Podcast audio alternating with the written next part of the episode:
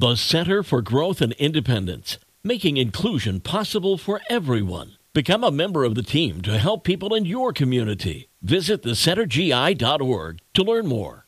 98.3 The Coast, it's the best mix. Good morning, it's Mark Hamlin. Today, Wednesday, January 10th. We've got cloudy skies, falling temperatures throughout the day today. It is going to turn colder now, and uh, we've got flurries and then uh, some more snow coming in later in the week. We'll get the updated forecast from Carrie Peugeot coming up. Right now, it's time for your daily dish. Ben Affleck is allegedly finding celebrity life with Jennifer Lopez difficult. An insider says Ben and Jen are doing very well. A lot of times they see Ben upset. It's because he just hates the paparazzi, always following him and Jen. Ben doesn't like the red carpet photos or being snapped by photographers when they're out doing regular life. He knows Jen loves it, so it does put them at odds at times, but eventually they fall back into place with each other to be happy.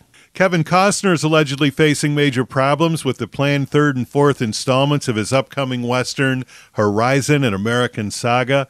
While parts one and two are set for release this summer, parts three and four have yet to enter production due to funding issues. Costner is currently pitching the threequel to potential financiers, but so far, no luck. Taylor Swift fans are falling victim to a scam involving an AI generated video endorsement. I've seen this on TikTok. The ad shows a fake version of Taylor offering free, expensive cookware to fans if they just click on a link and answer a few questions.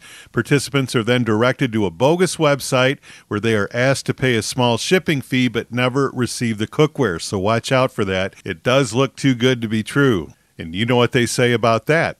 Tina Fey is set to star in a new Netflix series called The Four Seasons. The show's an adaptation of the 1981 movie of the same name. No other cast members have been announced yet, but there's speculation about potential appearances from Jon Hamm and Amy Poehler.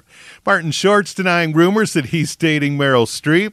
He says they're just good friends, nothing more. The clarification comes after the pair were seen looking cozy at the Golden Globes. And that's your daily dish for this Wednesday morning uh, on 98.3 The Coast.